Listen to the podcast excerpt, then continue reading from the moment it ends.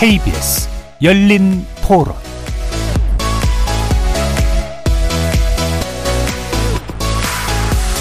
안녕하십니까. KBS 열린 토론 정준희입니다.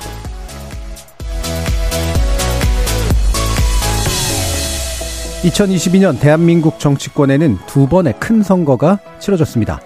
3월 9일 우리나라의 국정 책임자인 대통령을 뽑는 선거, 6월 1일 지방자치 권력을 선출하는 지방선거가 있었죠. 이 두 번의 선거는 우리 정치정에 커다란 변화를 불러왔습니다. 중앙정부는 물론 지방정부의 권력 축도 더불어민주당에서 국민의힘으로 기울었죠. 여기에 소수여당과 거대 야당이 공존하는 의회 구도가 겹쳐졌습니다. 여소야대 속에서 보낸 2022년 대한민국 정치권 과연 책임과 역할에 충실한 여당 그리고 견제와 감시 기능에 충실한 야당의 모습을 보였을까요? 오늘 KBS 열린 토론에서는 올 한 해 야당에서 일어난 일들을 중심으로 대한민국 협치의 현주소를 살펴보도록 하겠습니다. KBS 열린 토론 여의도 협치의 기술 연말 특집 2022 정치판을 복귀하다 야당 편 지금부터 시작합니다. 살아 있습니다. 토론이 살아 있습니다. 살아있는 토론 KBS 열린 토론 토론은 라디오가 진짜입니다. 진짜 토론. KBS 열린 토론.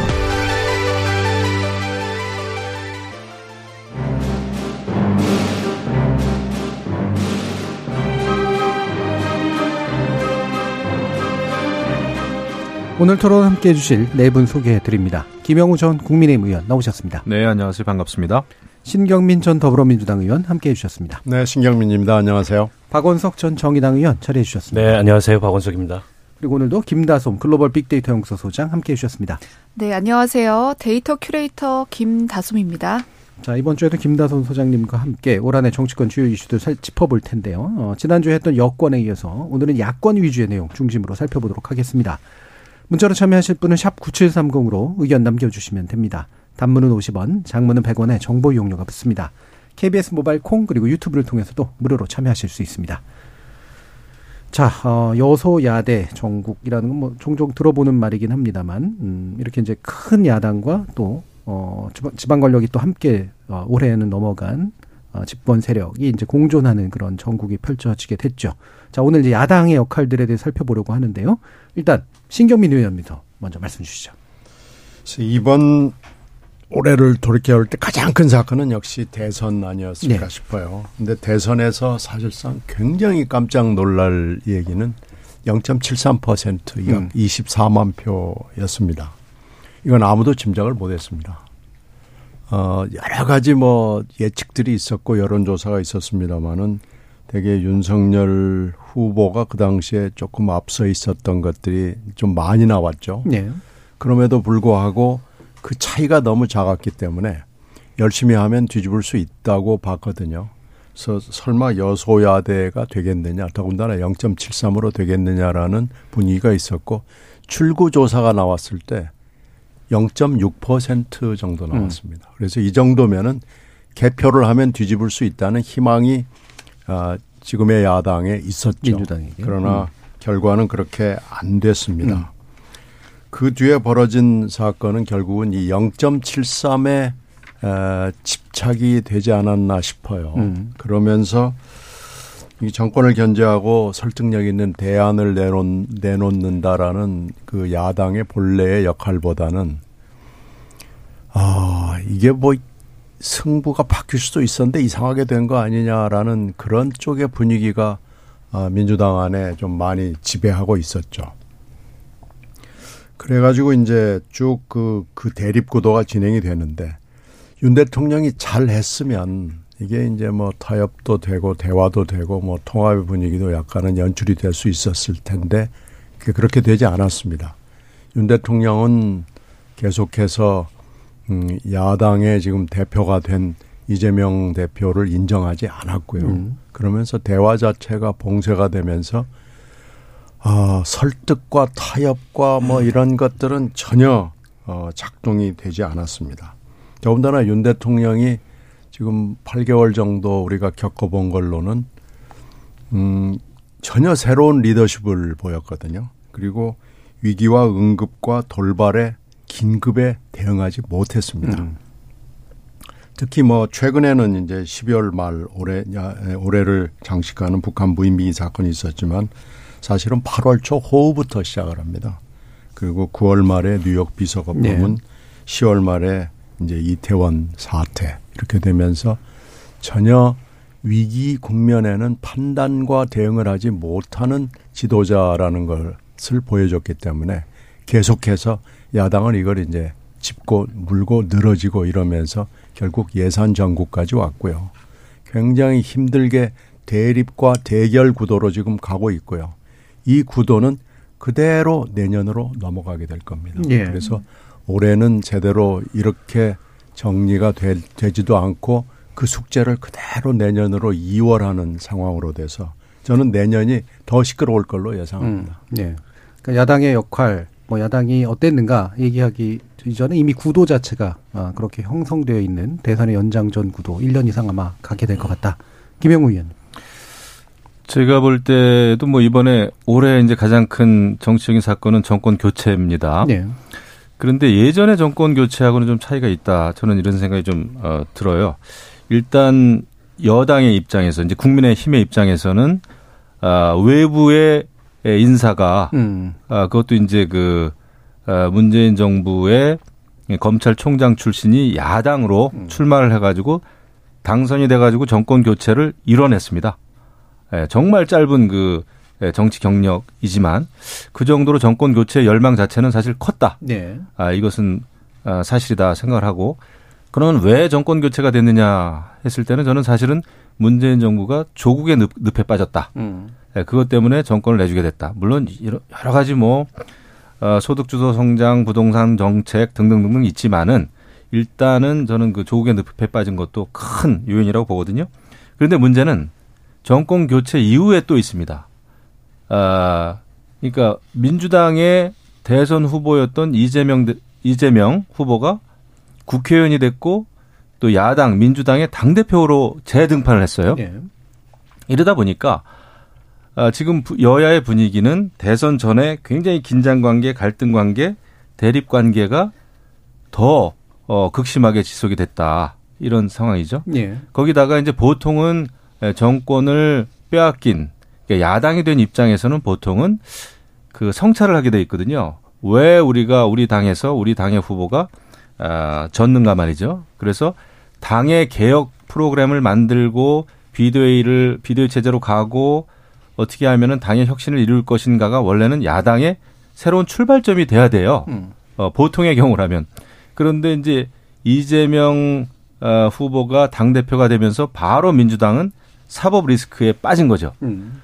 그러다 보니까 결국은 여야 관계가 정상적인 관계가 아니라 여야 대립 관계가 더 지속된 거죠. 그 다음에 이제 검찰 수사에 대해서 정치 보복과 야당 탄압이다라는 전쟁만을 지금 계속 벌여오는 겁니다. 야당의 입장에서는. 아, 야당의 어떤 개혁 프로그램을 제시하기보다는 그래서 이것도 굉장히 큰 문제다. 야당이 어떤 수권 정당, 대한 정당으로서 다음 아, 선거를 준비해야 되는데 그것보다는 이재명이라고 하는 새로운 늪에 빠져가지고 어, 야당도 야당 구실을 좀 못하게 돼 있다. 그러면 여당은 또 잘했느냐? 사실은 부족한 점이 있습니다. 네. 왜냐하면은 예, 여당도 새로운 국정 운영을 어, 비전을 제시하고 그거를 이제 힘차게 밀고 나가야 되는데 물론 국회에서 소수기 때문에 그 한계도 있지만은 여당 자체가 지금 상당히 분열적인 요소가 있지 않, 네. 않았습니까? 네. 이준석 파동이 있었죠. 비대위로 가는데도 굉장히 어려움이 있었죠. 그다음에 지금 바로 또 전당대회로 가면서 어, 누가 인, 윤심을 얻느냐, 윤심과 비윤심, 막 이런 식으로 이제 에, 갈등 관계로 가다 보니까 윤석열 대통령 입장에서는 굉장히 난감한 상황이다. 아, 여당이 국정 운영을 뒷받침해 줘야 되는데 그럼에도 불구하고 오히려 분열적 요소가 커지는 것 같아서 여당도 지금 문제다 음. 이런 생각입니다. 이런 상황에서 여야 협치가 굉장히 어려운 상황인데 어쨌거나 여당이든 야당이든 대선 이후에 변화와 혁신이라고 하는 그러니까 정권 교체에는 어, 국민의 입장에서는 성공했지만 정치 교체라고 하는 새로운 그 개혁의 바람을 어, 몰고 오지 못했다는 점에서는 상당히 또 부족함이 있다 이런 생각이 듭니다. 예. 뭐 기본적으로 맥락은 비슷하세요. 네. 근데 결국은 이제 여야를 대표하는 정치인, 네. 어떤 특성과 캐릭터가 영향을 미친 바가 이제 좀큰 것으로 일단 파악을 하고 계십니다. 박원석 의원님. 그러니까 지금 이제 대선이 끝나고 정권이 출범한 지 한 7개월째 들어섰지 네. 않습니까? 어, 보통 이제 6개월 정도를 허니 허니문 기간이라고 얘기를 하는데 이번 대선 이후에는 그마저도 저는 없었던 것 같아요. 이게 워낙 대선 결과가 치열한 승부 끝에 박빙의 선거 결과가 나와서 그런지 야당도 쉽사리 패배에 승복을 하지 못하고 네. 또 여당은 그 승자다운 아량을 보이지 못하고 결국 그 대결적인 어쨌든 이 상황이 계속되고 있는데 이제 문제는 내후년이 총선이지 않습니까? 음. 결국 내년 그 정치 주도권을 갖기 위해서 지금과 같은 대립 이 대결 일변도 갈등 일변도의 전국 상황이 계속 될 것 같고요. 그런 점이 상당히 우려스럽죠. 이번에 이제 2014년 어, 이후에 처음으로 예산안이 법정 기한을 넘겨서 네. 뭐 가까스로 되긴 됐습니다만 어, 그 과정에서 진통이 굉장히 컸고 여전히 뭐 예산 부수법안 아, 예산 부수법안이 아니고 일몰 법안 음. 같은 경우에는 지금 처리가 안 되고 국회에서 대결을 빚고 있지 않습니까? 어, 결국 지금 이제 민생은 갈수록 좀 어렵고 어, 대한민국 경제나 어, 이게 한치 앞을 내다보기 어려운 그런 상황에 직면해 있는데 국회가 너무 생산적이지 않고 음. 이 정치적 갈등만 어, 일어나고 있어서 국민들로서는 굉장히 피로도가 지금 높은 상황이 아닌가 싶습니다. 음. 그래서 대선 끝나고 나서 최근 여론조사를 보면 무당청도 굉장히 많이 늘어나고 있고 여야 어디에도 점수를 잘 줄 수 없는 이런 상황이 계속되는 게 아닌가 싶은데요. 저는 여당은 여당대로 또 야당은 야당대로 뭔가 이게 새로운 그 정치에 대한 국민들의 열망에 부응할 수 있는 그런 계기를 놓친 게 아닌가 싶어요. 네. 어떻게 보면 윤석열 대통령이라는 그 여당의 기존에 어, 정치를 하지 않았던 분이 들어와서 정권 교체 음. 열망을 안고 대통령이 됐는데 사실은 윤석열 대통령이 어떻게 하기에 따라서 어, 기존 정치의 낡은 모습과는 굉장히 차별화된 그런 새로운 정치를 할 수 있었는데 네. 그보다는 어, 뭐랄까요 좀 제왕적 대통령의 모습으로 돌아가는 듯한 그래서 당내 이른바 이제 윤회관이라고 하는 음.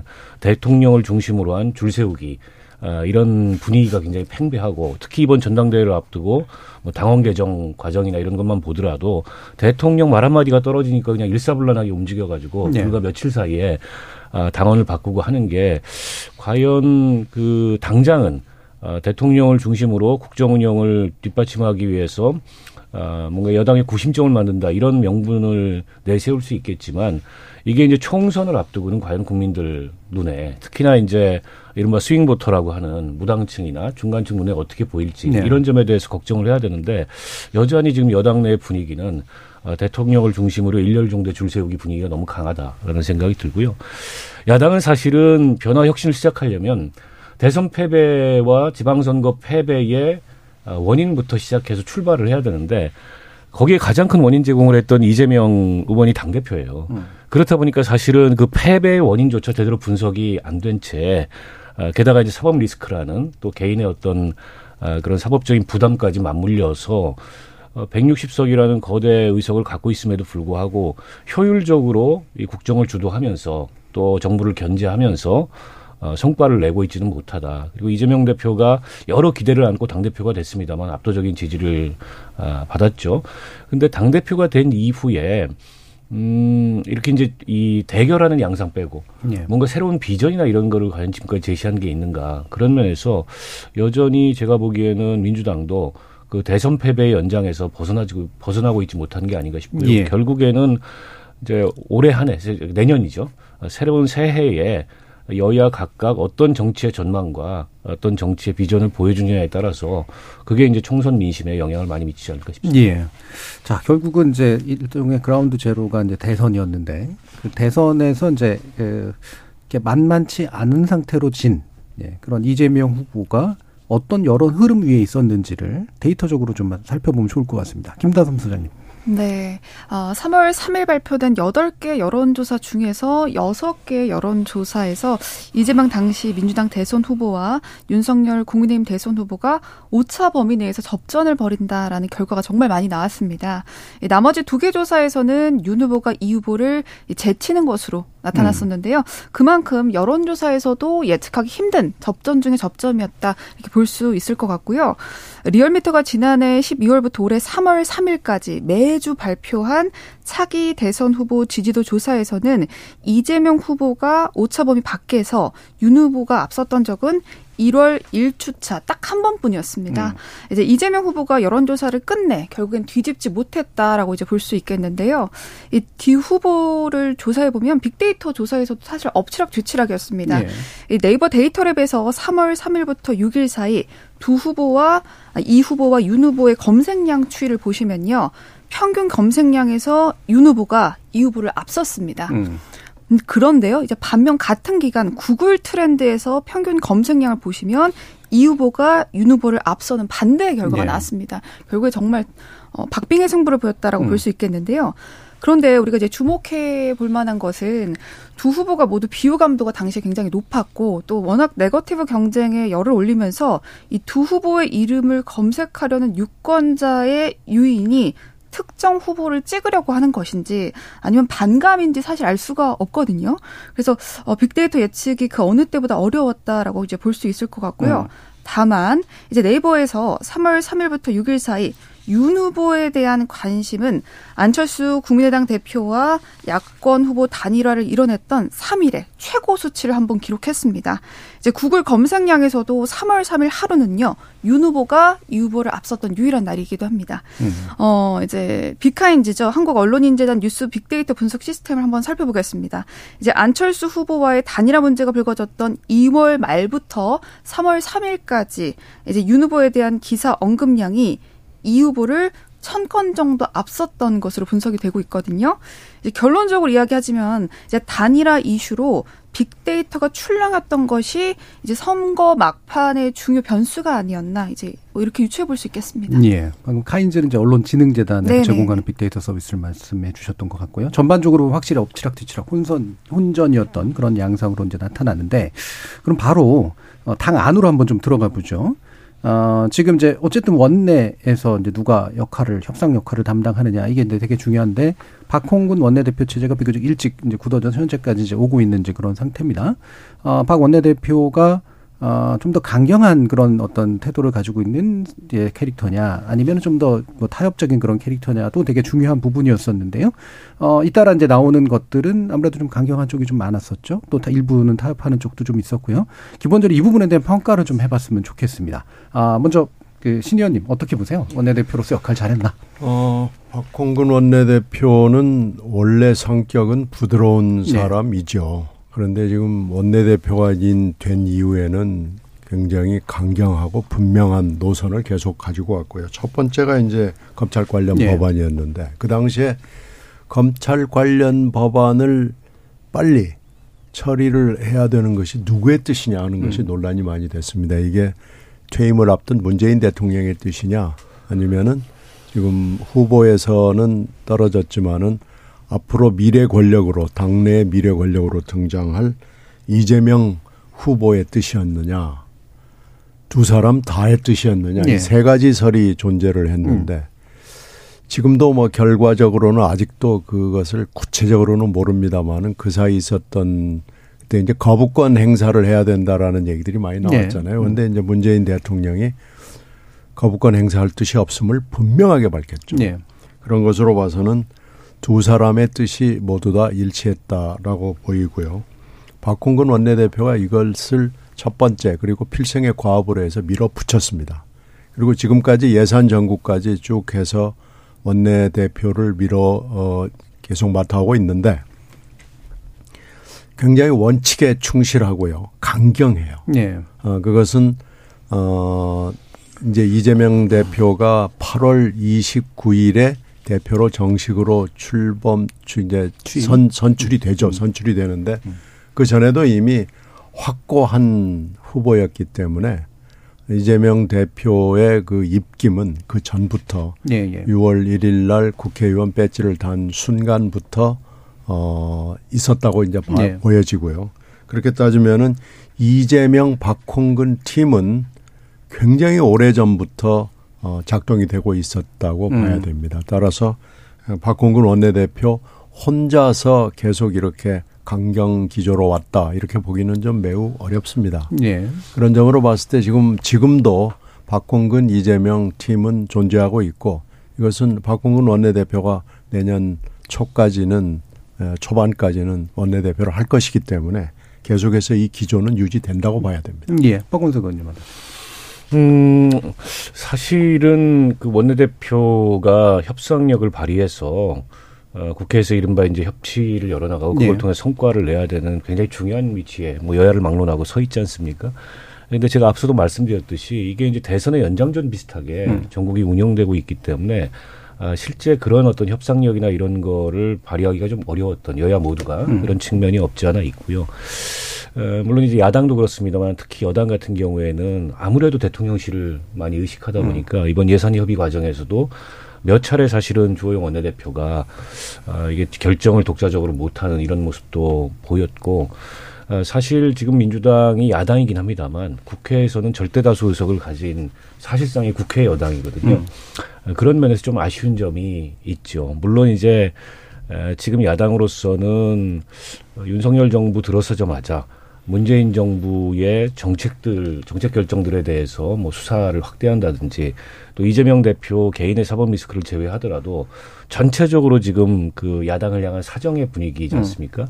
이런 상황에서 싸우지 않을 수 없는 그런 환경이 조성돼 있는 건 맞지만 그렇다 해서 민생이나 경제 문제에 있어서 야당이 뭔가 대한 권력으로서의 성과를 내는 모습을 동시에 보여줘야 그게 이제 뭐 불과 1년 조금 넘게 남은 총선에서 민주당이 다시 이제 재기하고 새로운 평가를 받을 수 있는 이제 그런 어떤 그 마일리지가 예. 쌓이는 네. 걸 텐데 음. 아직까지는 그런 모습은 좀 음. 부족했던 게 아닌가 싶어요. 물론 이제 어, 원내대표 되고 나서 워낙 정신없이 정권 교체 이루어지고 또 뭐 싸우지 않을 수 없는 환경에 내몰린 측면이 있습니다만 원내대표 임기가 이제 1년이기 때문에 내년 5월까지잖아요. 음. 내년 상반기에 어떤 국회 운영의 모습을 보여주냐가 굉장히 중요할 것 같고 물론 이게 손바닥도 마주쳐야 소리가 난다고 어느 한쪽만 뭐 성의를 가지고 열심히 한다고 되는 게 아닙니다. 네.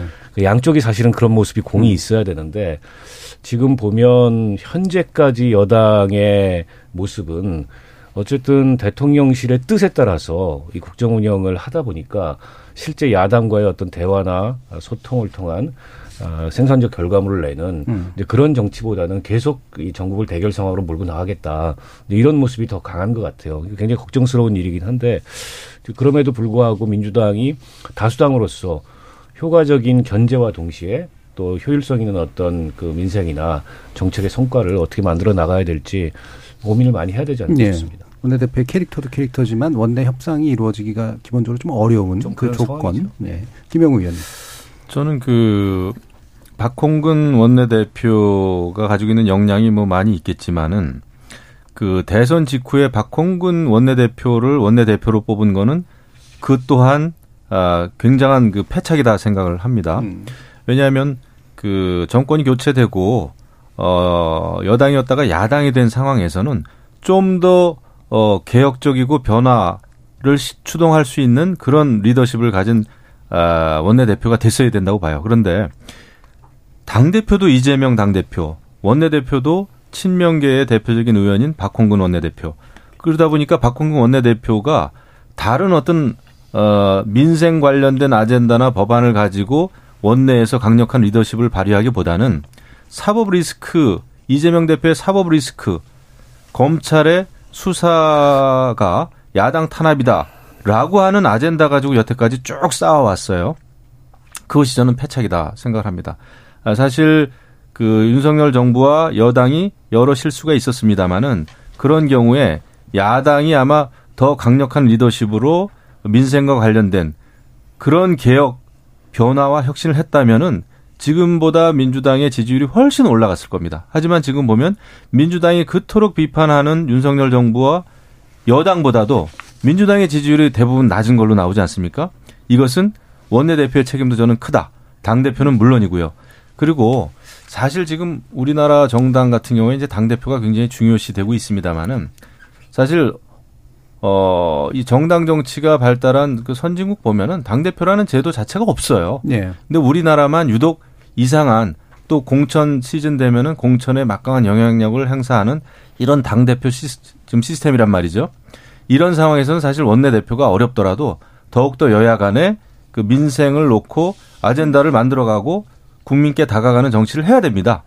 그런데 그게 되고 있지 않다. 저는 원내 실패했다 이렇게 봅니다. 그래서 음. 박홍근 원내대표는 그 야당 원내대표로서 상당히 돌쇠 역할은 잘했는지 모르지만은 그 민생 친화적인 그런 그 원내대표로서의 역할, 원내대표로서의 역할은 상당히 부족했다. 음. 이렇게 저는 평가합니다. 예.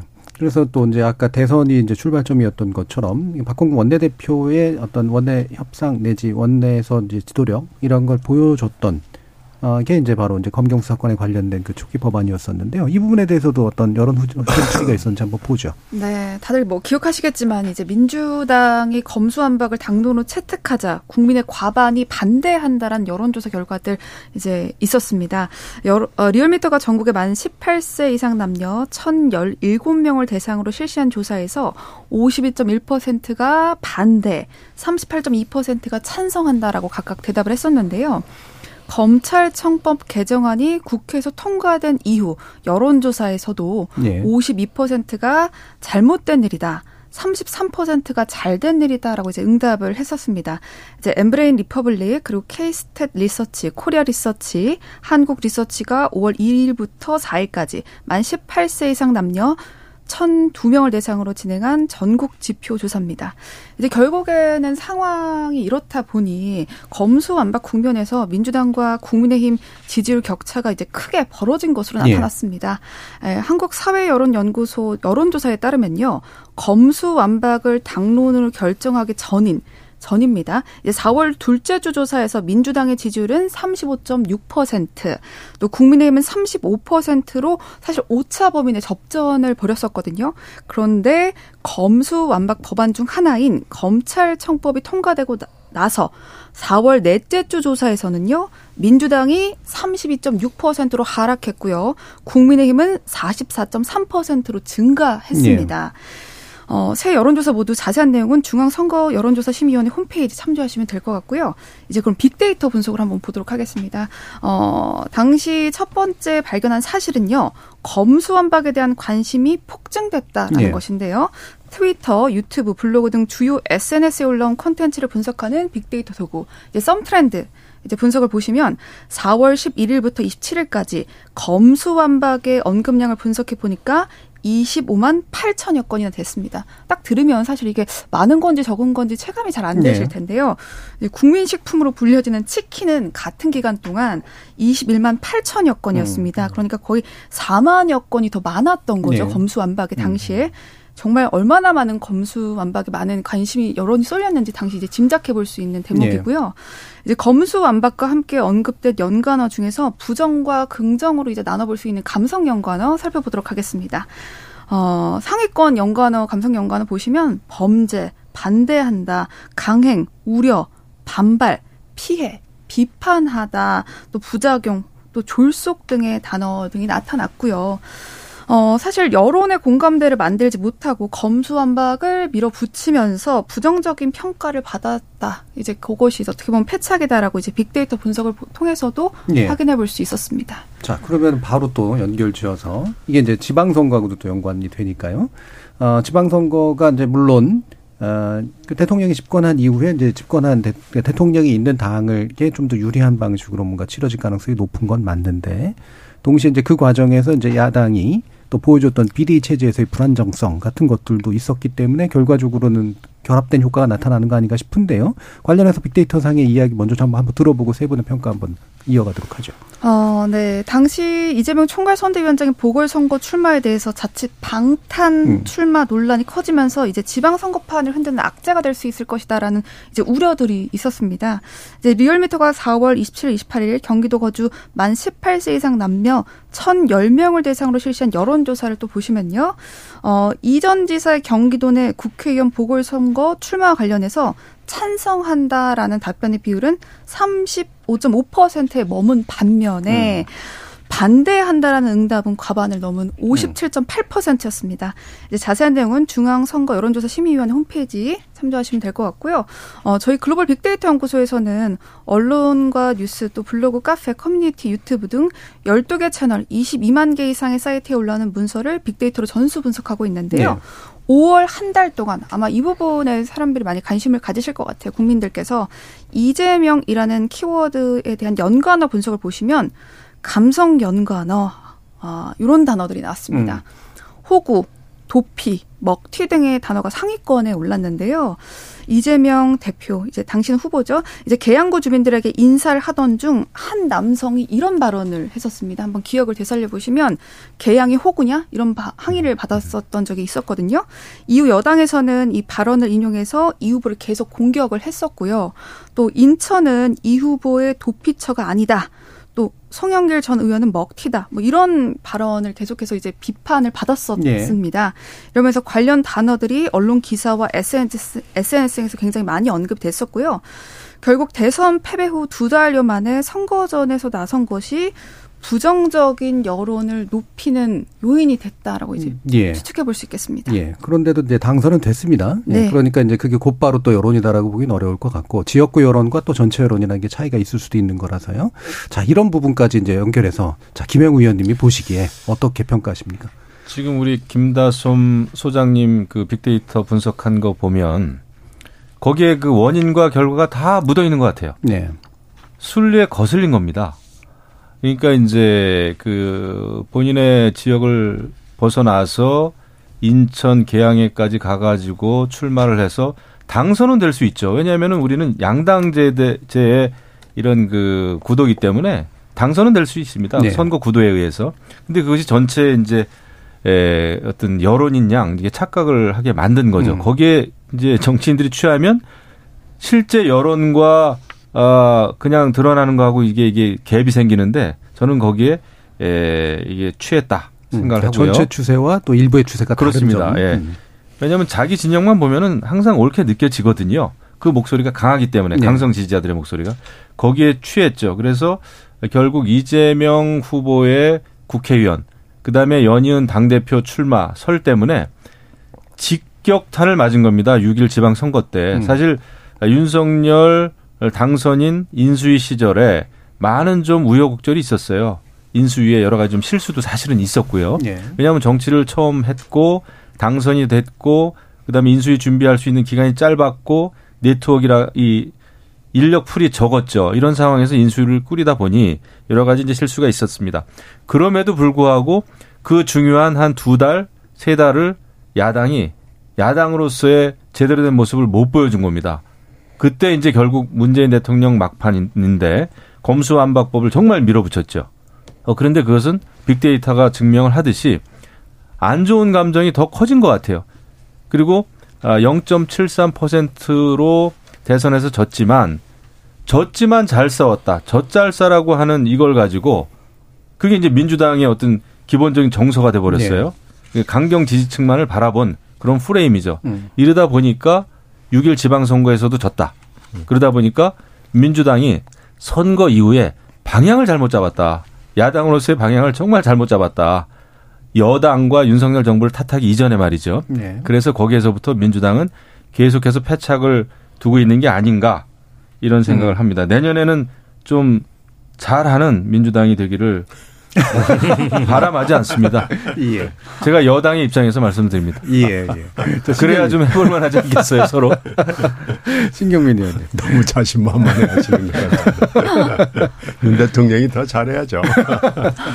어, 다시 예, 그 말씀을 드리면은, 아, 3월 9일 날 이제 대선이 이렇게 끝나고 음. 3월 말부터 어, 이제 말하자면 이재명의 작전이라고 그럴까요? 미래라고 그럴까요? 그런 그 스케일들이 드러나기 시작했는데 배지 플러스 대표라는 그 기획이 3월 말부터 슬슬 흘러나오기 시작했어요. 네. 지금 다들 잊어버리셨을지 모르겠습니다만은 배지 플러스 대표를 어 3월 말부터 시작해서 6월 1일 지방선거 그리고 8월 말 아, 전당대회까지. 네.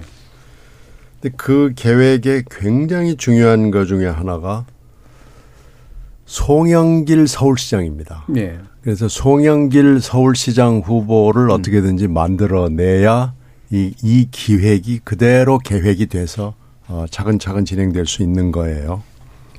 그런데 그것 그것은 시나리오로 존재하던 거였는데 개념적으로 존재하던 거였는데 실제로 눈앞에 벌어졌습니다. 네.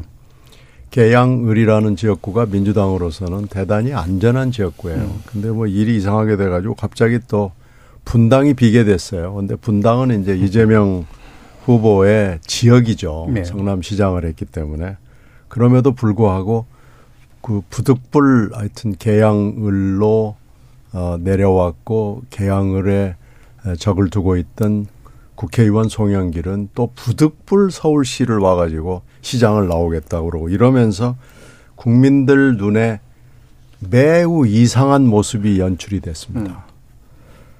그러면서 사실 뚜껑을 열어보기 전부터 이것은 큰 문제를 일으킬 것인다라는 것이 야당 내부, 민주당 내부에서 굉장히 많은 지적이 있었습니다. 그럼에도 불구하고 이게 이제 실행이 됐어요. 눈앞에 펼쳐진 거죠. 그래서 뚜껑을 열어보니까 송영길 대패, 그리고 개양을은 하여튼 이겼고, 그리고 대패인데 가장 뼈 아픈 것은 부울경을 잃었습니다. 음. 민주당으로서는 굉장히 어렵게 부울경에 상륙을 해서 조금의 전초 기지를 가지고 있어서 한번 열심히 해보자라는 생각이 있었는데 그 사이 공을 들이고 열심히 노력했던 부울경에서 거의 전패를 했습니다. 네. 그러니까 동쪽을 다 잃어버린 거예요. 그리고 서쪽에서도 상당히 많은 패배를 봤습니다. 그래서 어, 이 6월 1일 지방선거 결과를 보고 굉장히 망연자실한 상황이 됐습니다. 그럼에도 불구하고 이재명 대표는 대표로서 계속 가겠다고 그래서 8월 29일에는 어 이제 당선이 됐죠 당 대표로. 여기에서 우리가 굉장히 주목할 대목은 지방선거에서 호남의 투표율이 매우 낮았습니다. 네. 음. 아주 뭐 쇼킹할 정도로 어 매우 낮은 투표율이 나왔고요. 실제로 전당대회에서도 전당대회 투표율이 그렇게 좋지 않았습니다. 네. 물론 지지율은 높았습니다. 지지율은 77%가 나왔기 때문에 굉장히 높았습니다만은 전당대회에서 당원 투표율이 매우 낮아가지고 민주당 안에서는 이거 매우 우려스럽게 보고 있습니다. 그래서 이제 그 뒤에 벌어진 일들은 결국은 뭐 최근에 벌어지고 있는 일들이 쭉 벌어지고 있는데요. 이것은 지금 민주당이 앞으로 어떻게 해야 되느냐. 지금 대여 투쟁이 문제가 아니고요. 네.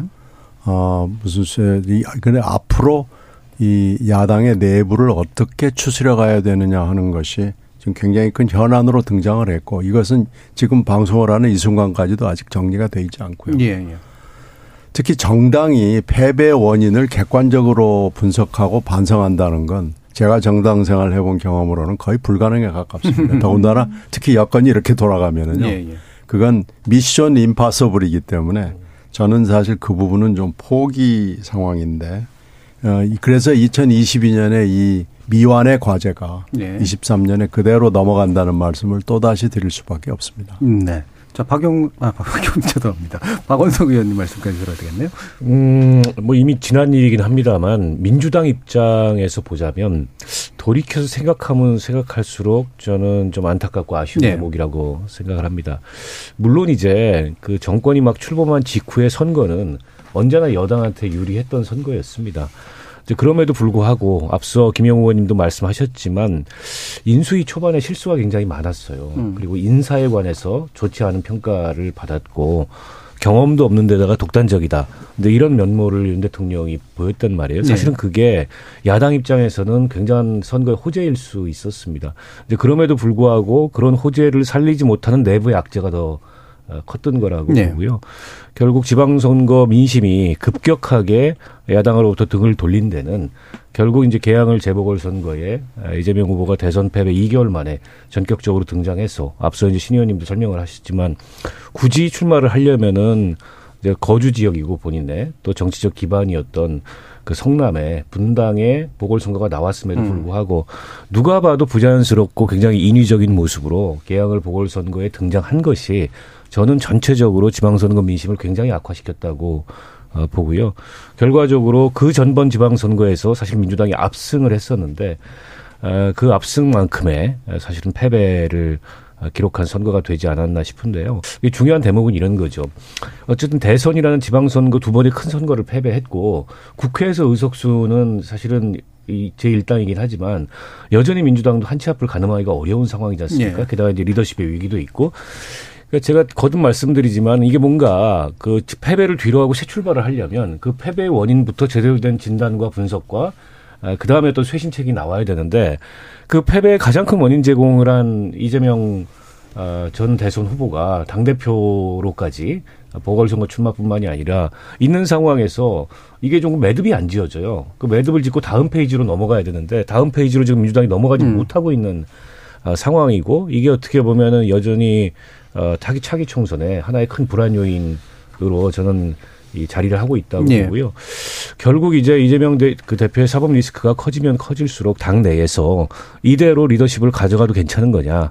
아니면 새로운 대안이 나와야 되는 거 아니냐. 이재명 대표 스스로 결정해야 되는 거 아니냐. 이런 목소리가 커질 수밖에 없을 것 같아요. 아직은 어, 이재명 대표의 사법 리스크가 그냥 검찰발 아, 뉴스로만 전해질 뿐이지 뭔가 아직은 본격적인 액션을 지금 검찰이 하고 있지 않지 않습니까? 네. 성남 FC 사건 같은 경우에는 사실 그 논란이 굉장히 많아요. 뭐 토론의 본 주제는 아니지만 사실관계에 있어서 서로 다툼이 없습니다. 사실관계 양측이 동일하게 인정하는데 그거를 제3자 뇌물 공유로 볼 거냐, 볼 거냐, 거냐. 자치단 시장의 네. 적극적인 행정의 영역으로 볼 거냐 이런 쟁점이기 네. 때문에 오히려 이건 사법 리스크의 어떤 본질적인 요소가 아니고 음. 결국 대장동 사건 수사가 어떤 방향으로 어떻게 전개되느냐에 따라서 결국 이제 민주당의 운명도 음. 어, 굉장히 많은 저는 변화를 겪게 되지 않을까 싶습니다. 예, 바로 그 부분 이어지는 2부에서 어, 바로 이제 중요한 토론의 거리로 좀 올라온 것 같고요. 몇 가지 그 지금 청취자 의견들 좀 들어보면 어, 1632님은 민주당은 리스크 많은 이재명 대표 체제로 다음 총선도 쉽지 않을 듯하다라는 그런 말씀 주셨고요. 2904님은 170석 야당이 지금 무얼 하고 있습니까? 대통령과 여당 인기 떨어뜨리에 몰두하고 있는 모습입니다.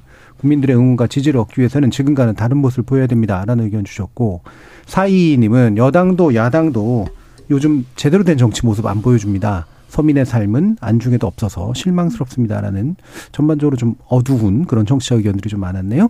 자, 일부에서는 일단 어 지난 대선에서 지선까지 이루어지는 그런 과정들에 대한 평가 좀 들어봤고요. 이어지는 2부에서 이제 이재명 대표 체제와 또 여기에 대한 검찰 수사의 문제를 한번 논의해 보는 그런 시간 또 야당에 대한 이야기 나눠보는 시간 마련하겠습니다. 여러분은 KBS 열린 토론과 함께하고 계십니다. 토론이 세상을 바꿀 수는 없습니다. 하지만 토론 없이 바꿀 수 있는 세상은 어디에도 없습니다.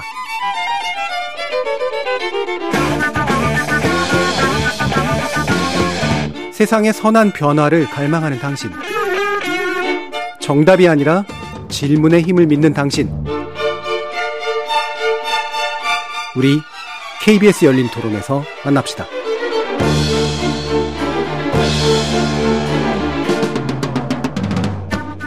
KBS 열린 토론 여의도 협치기술 연말 특집 2022 정치판을 복귀하다 야당편 김다솜 글로벌 빅데이터 연구소 소장 박원석 전 정의당 의원 신경민 전 더불어민주당 의원 김영우 전 국민의힘 의원 이렇게 네 분과 함께하고 있습니다. 자, 앞에서 1부에서 이제 말미에서 어, 현 수사에 관련된 이야기들이 좀 나와서요. 어, 다시 이제 김 소장님께 이 부분을 여쭤봐야 될 것 같습니다. 지금 이재명 대표에게 연관된 검찰 수사가 정치 수사다. 아니다. 이게 당연히 정의롭고 정당한 수사다. 뭐 이런 식의 이제 의견당 대립들이 있고요. 상당 부분 또 정치화된 측면들이 있습니다. 여론의 동향 한번 말씀 주시죠. 네, 지난달 SBS 의뢰로 넥스트 리서치에서 전국 만 18세 이상 남녀 1,006명에게 이런 질문을 했습니다. 이재명 민주당 대표 측근으로 뻗어나가고 있는 검찰의 대장동 특혜 의혹 수사에 대해서 어떻게 생각하느냐라고 질문을 던졌죠. 야당 탄압을 위한 정치 보복이다라는 응답은 44.8%, 법과 원칙에 따른 수사다라는 응답은 48.8%로 사실상 오차 법위 내에서 예. 굉장히 팽팽한 결과를 보였고요. 음. KBS 어, 한국 리서치 조사에서는 정당한 범죄 수사가 49.9%, 정치 보복 수사가 43.4%로 역시나 이제 오차 범위 아니긴 합니다. 아, 응답자 두명중한 명은 어, 정당한 범죄를 범죄 수사다 이렇게 보신 분들이 있으신 것 같고요. 어, 또 다른 결과를 보시면 MBC 코리아 리서치 조사에서도 검찰 수사에 대해서 법적 절차에 따른 수사는 50.6%, 야당 대표에 대한 표적 수사가 42.9%로 집계가 됐습니다. 이 다만 응답자의 정치 성향별로 보는 관점은 굉장히 예. 크게 달랐는데요.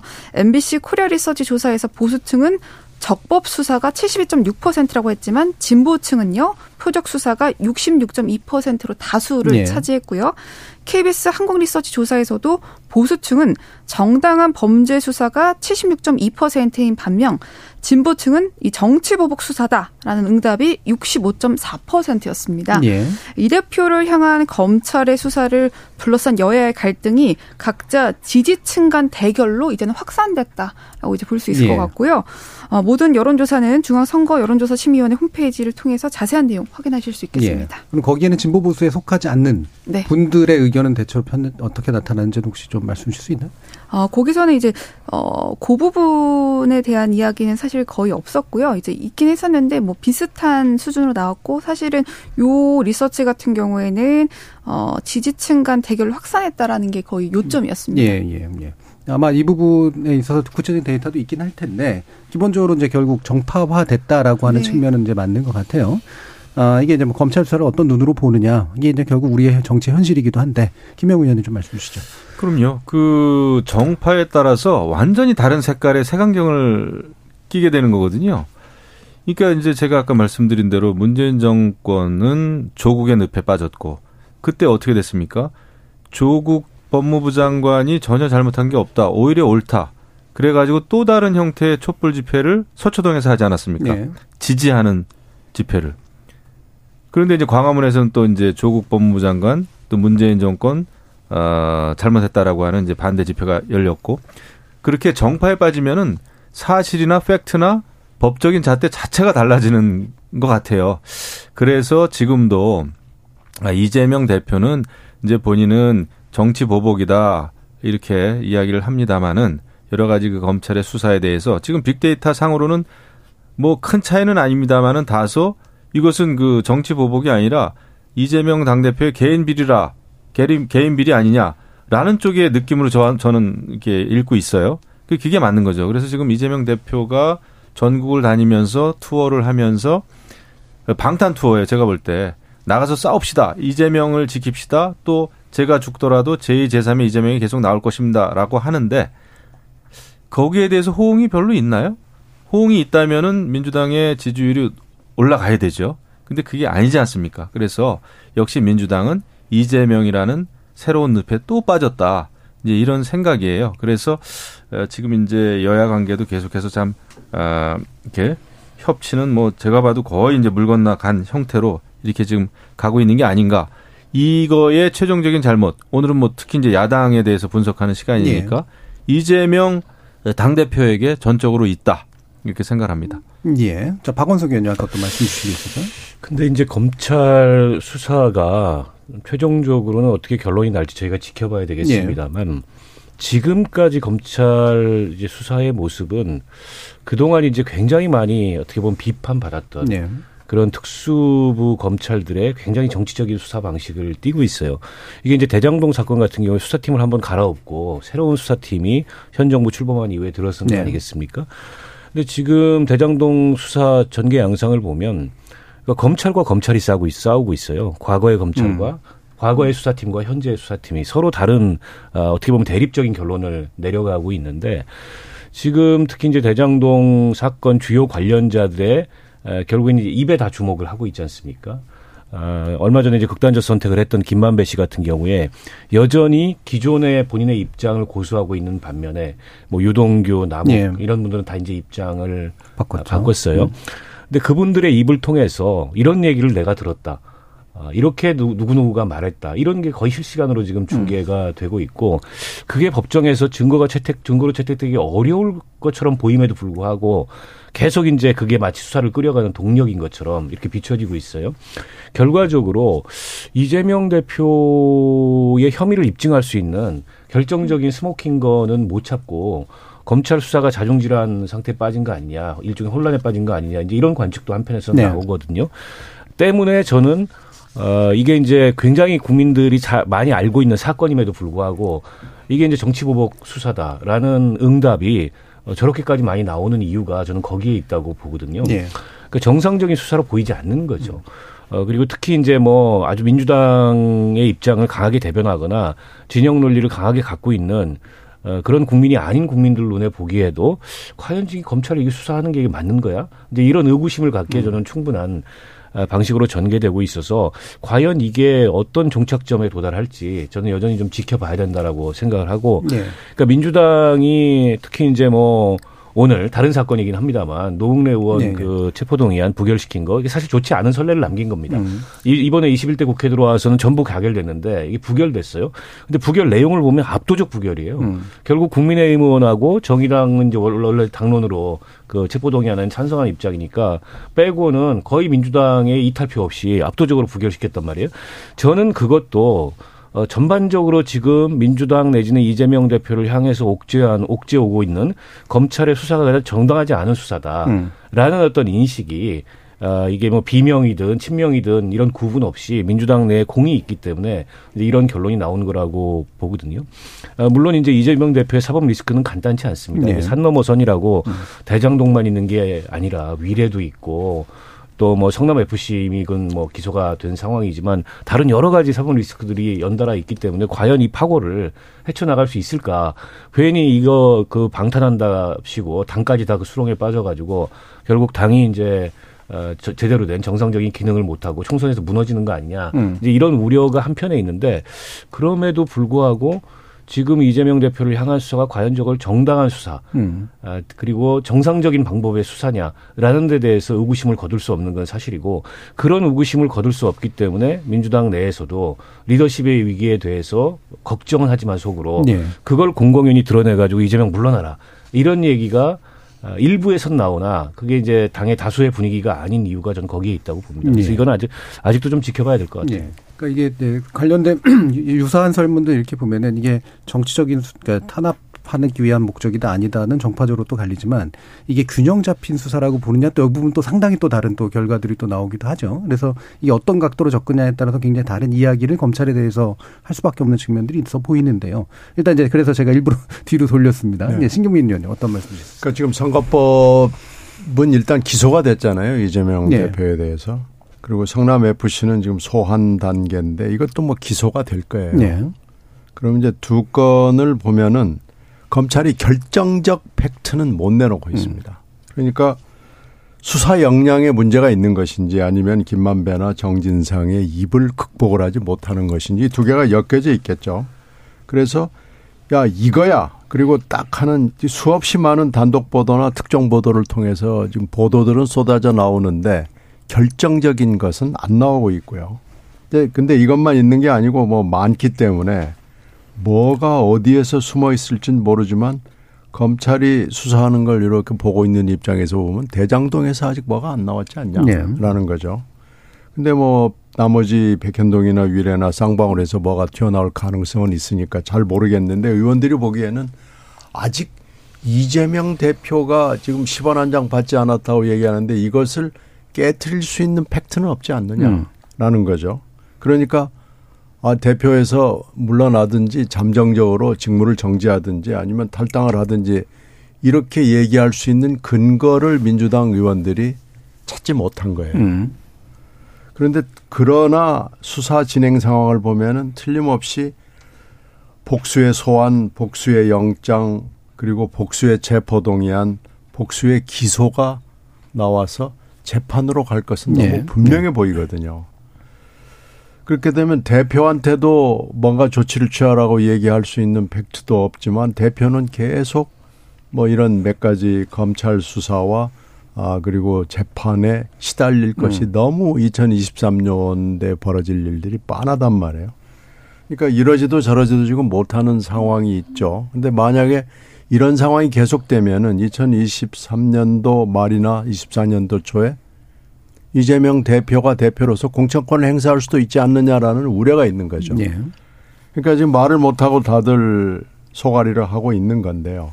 어저께 노웅래 의원 체포동의안을 보면서 어 저는 어 검찰 법원도 full dress rehearsal을 했다는 생각이 드는 게요. 한동훈 법무장관이 음. 검찰이 지금까지 얘기하지 않은 증거를 네. 탁 깠단 말이에요. 음.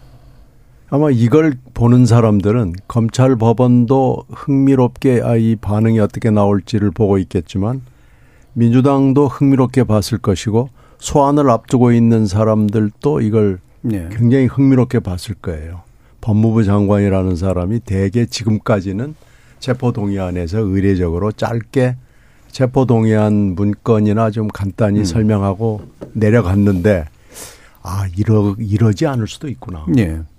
다음번에 나와가지고는 음. 이렇게 할 수도 있구나라는 음. 걸 지금 보여준 거예요. 그래서 이건 지금 새로운 스타일의 한동훈 법무장관의 모습을 보인 건데 이게 음. 한동훈 스타일이냐 아니면은 아, 검찰의 전략이냐라는 예. 걸 지금 다 분석을 하고 있는 거죠.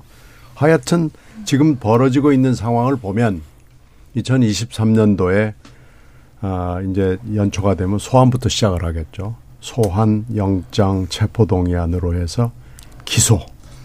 그러면서 수없이 많은 재판을 할 텐데 이것을 아, 가령 야당 지지자들, 특히 민주당 지지자들이 이건 정치 탄압이 아니고 어쩔 수 없어. 빼도 박도 못해.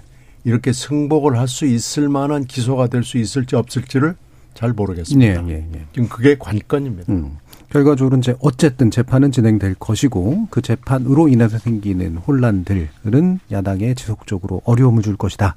자 이렇게 얘기가 되는데요. 어, 시간이 많지는 남지 않아서요. 오늘 야당 얘기가 야권에 대한 얘기기도 하니까 사실은 정의당 얘기도 좀 해야겠다라는 생각이 들 준비한 내용이 있습니다. 그래서 데이터 듣기 전에 이거는 이제 당사자 얘기를 먼저 듣는 게 좋을 것 같아요. 박원석 의원님. 그 뭐 굉장히 어려운 상황이죠. 네. 그러니까 지금 민주당이 겪고 있는 문제하고는 뭐 또 다른 그렇죠. 그런 문제라고 보고요.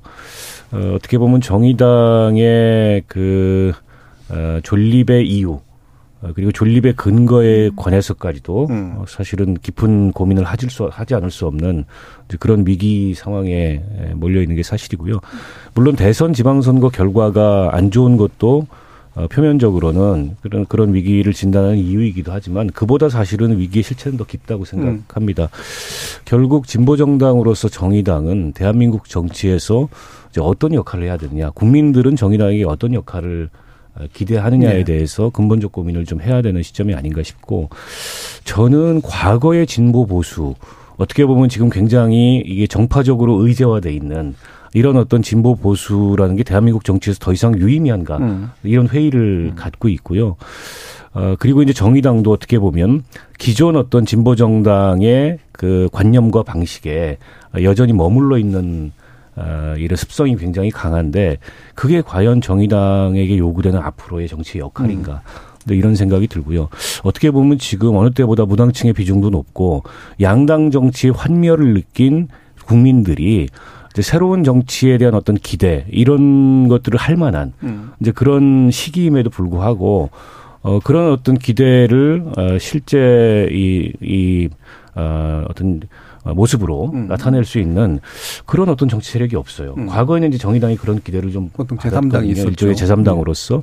근데 이제 그 위상마저도 굉장히 음. 많이 흔들린 것 같고 이번에 이제 대선 끝나고 비대위를 거쳐서 재창당이라는 목표를 정하고 또 뭐 그런 재창당을 목표로 당직 그 선거를 치러서 새로운 당 대표가 선출이 됐습니다만 구체적으로 그 재창당은 어떤 재창당이냐에 대해서 음. 더 이상 이제 토론이 진행이 안 되고 어떻게 보면 좀 그 제자리 걸음을 하고 있는 어, 상태인데요. 저는 이제 새로운 어떤 주체들이 과거 20년 전에 진보 정당을 만들 때 어떻게 보면 노동조합과 또 노동조합 운동을 통해서 어, 그동안에 대한민국 사회의 변화에 헌신했던 분들이 음. 어, 앞장서서 진보 정당의 원형을 만들었다면 이제는 뭐 청년들을 비롯한 새로운 주체들이 나서서 정말 새로운 생산력을 가지고 어 이 2020년대에 새로운 진보 정당을 만들어내야 될 음. 이제 그런 과제에 직면한 게 아닌가. 종전의 방식과 종전의 관성으로는 더 이상 한국 정치에서 어 정의당의 어떤 가치, 정의당의 필요 어, 이런 것들을 충족시키지 못할 것 같다라는 네. 생각이 듭니다. 적어도 한국 정치에서 제3당의 역할은 여전히 남아있고 중요할 텐데 그게 기존의 이제 진보 보수 내지 노동 대 반노동 뭐 이런 식의 구도로서 해결할 문제는 분명히 아닌 것 같다. 이런 일단 진단까지 자체적으로 해주셨는데 관련해서 어, 여론 흐름이라든가 중요하게 좀 봐야 될 지표랄까요? 이런 부분들 김 소장님 좀 말씀해 주시죠. 네, 이제 한국갤럽이 매달 내놓고 있는 음. 통합 정당 지지도 결과를 한번 살펴보도록 하겠습니다. 이 정의당은 지난해 8월부터 올해 7월까지 1년 동안 지지도가 이제 4%에서 5% 안팎을 왔다 갔다 했었는데요. 대통령 선거와 지방 선거가 있었음에도 불구하고 이 지지도의 큰 변화를 만들어내는 데는 사실 실패했죠. 어, 지난 대선에서 심상정 후보의 득표율은 2.37에 그쳤고 지방 선거 광역의회 비례대표 선거의 득표율은 호남과 이 제주를 제외한 전 지역에서 5%를 넘지 못하면서 네. 지난 총선 때보다 사실 반토막이 됐습니다. 어, 급기야 정의당 비례대표 국회의원 총사퇴를 권고하는 당원 총투표를 앞둔 8월 4주차에는 리얼미터 기준입니다. 이 지지율이 3%대가 무너져서 2.9%대까지 떨어지기도 했었고요. 이 모두 자세한 내용은 중앙선거 여론조사 심의위원회 홈페이지를 참조하시면 됩니다. 음. 이제 비례대표 총사퇴 권고 투표를 진행한 전후한 이 8월 20일부터 9월 19일까지 한 달 동안 저희 글로벌 빅데이터 연구소에서요 정의당을 키워드로 빅데이터를 분석해 봤습니다. 어, 언급량이 많이 늘어난 연관어 중에서요. 정체성과 노동자라는 단어가 이제 눈에 띄었는데요. 이 정의당이 노동자들과의 접촉면이 사실 이전보다는 조금 적어졌고 뭐 이런 지적들도 사실 있, 고요 예. 또 정의당이 추구하는 가치가 무엇인지 이제는 정체성을 모르겠다. 뭐 2022년도 이런 이야기들도 사실 있었습니다. 음. 어, 정체성이 흐릿해졌다라는 이야기들을 받으면서 근본적인 성찰이 필요하다는 목소리가 좀 커졌고요. 관련 단어들 언급량이 늘어난 것으로 보이시는데요. 이제 우리 박원석 의원님께서도 기존의 정책 관념과 방법에 머물러 있다면 이제 한국 사회에서 정의당이 할수 네. 있는 역할은 점점 줄어들 것이다 이렇게 말씀을 해주셨는데 사실 말 씀하신 대로 새로운 정치 세력에 대한 근본적인 성찰이 정말 필요한 시점인 것 같습니다. 예. 자, 그래서 이렇게 어려운 조건에 놓인 물론 양 정당도 사실은 나름대로 다 어렵습니다만 네. 어, 이 정의당의 존재에 대해서 어, 신경민 의원님 어떤 말씀 주실 수 있을까요? 어, 정당 생활을 조금 해보면은요. 음. 가령 우리 한국 사회를 대표하는 분들이 정당에 들어와 있고 이분들 중에서 국회의원이나 지방자치에 관련된 공직에 나가고 있는가라는 의심이 들어요. 네. 어, 특이한 것은 이제 민주당 경우에는 뭐 운동권이 좀 많은 편이죠. 그런데 국힘당도 이렇게 보면은 같이 이렇게 의정 활동을 하면서 보면 이분들이 과연 이 직역에 대표적이고 괜찮은 사람인가라는 거에 대해서 매우 회의적입니다. 네. 그러면 그 직역의 대표적인 괜찮은 분들이 어 등장할 수 없는 그런 이상한 동굴 같은 터널을 정당이 만들어 놓고 있는 거죠. 네. 그러니까 정당의 어떤 혁신이나 개혁이 필요한데요. 한국 정치는 그걸 허용하지 않습니다. 정치인은 신상품에 열광하지만 정당에서는 신당 신상품에 대해서 열광하지 음. 않는 아주 묘한 정치 풍토가 있어요. 그래서 이것을 그러면은 바꿀 수 있는 것은 정당 내부 개혁인데 정당의 내부 개혁을 기대할 수 있는가라는 아주 굉장히 어려운 이 서클에 지금 음. 들어가는 거죠.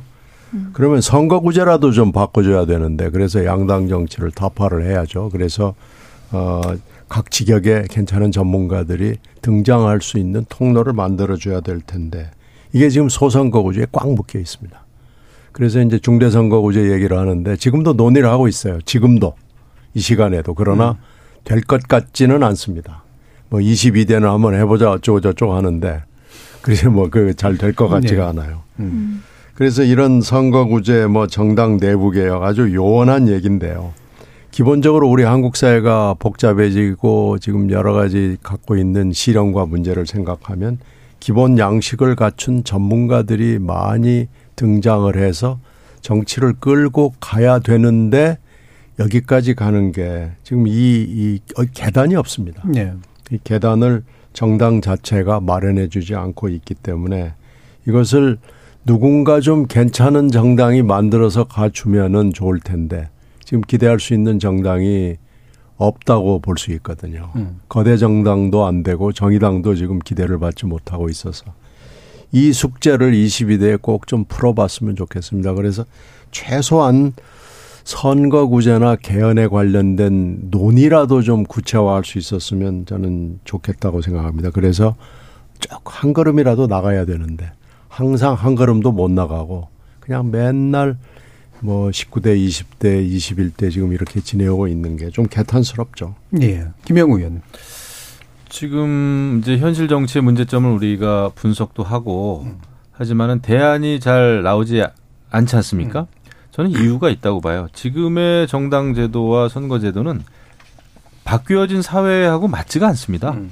음, 사회는 굉장히 다양해졌고 지금 방금 전에 이제 정의당 얘기도 했습니다마는 과거에는 그나마 그 정의당에 또 스타 정치인들이 있었고 뭐 그렇습니다. 아, 그래서 이제 그 명맥도 유지가 됐고 한데 지금 오히려 더더욱 양당제가 굳어지면서 이제는 그 정말 그 어, 괜찮은 정치인이 나오기 어려운 구조입니다. 음. 함적이고 상식적인 말을 하는 사람보다는 여야 딱 나뉘어 가지고 잘 싸우는 사람들의 목소리가 더 돋보일 수밖에 없는 전쟁터니까 네. 그렇지 않습니까? 그래서 이런 상황에서는 정상 정상적인 정당 정치, 의회 정치를 바라는 게 참 무리가 있구나. 왜 멀쩡하고 괜찮고 공부할 만큼 한 사람들이 국회만 가면 이상해 가지고 네. 그런 얘기 우리 너무 많이 듣지 않습니까? 그렇죠. 식당에 가면은 네. 시장에 가면은 그게 그 원인이 뭘까? 결국은 싸우는 정치를 할 수밖에 없는 또 싸우는 정치를 해도 그 다음에 또 국회의원이 될 수 있는 이 아주 묘한 정치 풍토거든요. 정치 제도거든요. 그래서 이것을 바꾸지 않으면 저는 옳은 정치 또 다원 다원화된 정치 다양한 정치, 에, 제대로 된 민주정치 저는 솔직히 어렵다 아, 생각을 합니다. 예. 어, 지금 시간이 얼마 남진 않았습니다만 김영우 의원님께서 이제 다음, 다음 내년부터 사실은 다음 주부터입니다. 어, 저희 열린 토론 요 목요일 코너 함께 해주시 못하시는데요. 그래도 오랜 기간 함께 해주셨는데 마지막으로 또 저희 청취자께 좀 인사 말씀 주시죠. 아, 예. 그 제가 뭐 이제 내년에는 어, 나오지 않겠다 이렇게 말씀을 드렸는데 아무튼 그래도 여기 와서 우리 신경민 의원님 또 박원석 의원님하고 어, 그래도 나름대로 솔직한 얘기를 많이 했던 것 같아요. 음. 근데 이것이 이제 우리 이렇게 평론하는 자리가 아니라 여야 정치인 간의 현실 정치가 뭔지 대한민국이 처해 있는 상황이 어떤 건지 2023년에는 대한민국이 어디로 가야 되는지를 사실은 원내대표끼리 협상뿐만 아니라 많은 대화를 해야 됩니다. 정치의 방향에 대해서 얘기를 해야 되거든요. 그래서 그런 게 이루어지는 그런 정치를 좀 어, 정말 어렵습니다만은 기대해 보고요. 어, 많이 제가 여기 와서 많이 배웠고요. 우리 저 시청자 여러분께 또 감사의 말씀을 드립니다. 정말 고맙습니다. 새해 복 많이 받으시기 바랍니다.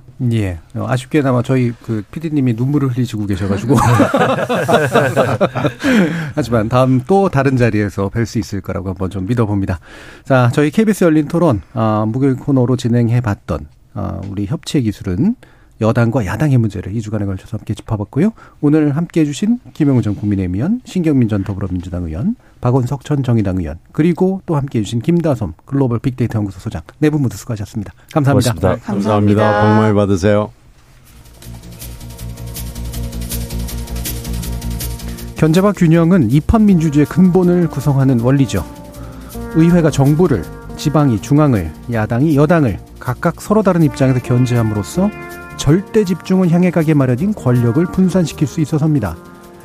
통치 대상이 아니라 통치의 작은 축이 되어야 할 야당은 이 역할을 제대로 수행했을까요? 또 반대로 이 역할이 가능한 공간을 집권자가 열어줬을까요? 챗바퀴 도는 것 같은 질문 안에서 맴맴맴 돌며 2022년이 마감되고 있습니다. 지금까지 KBS 열린 토론 정준이었습니다.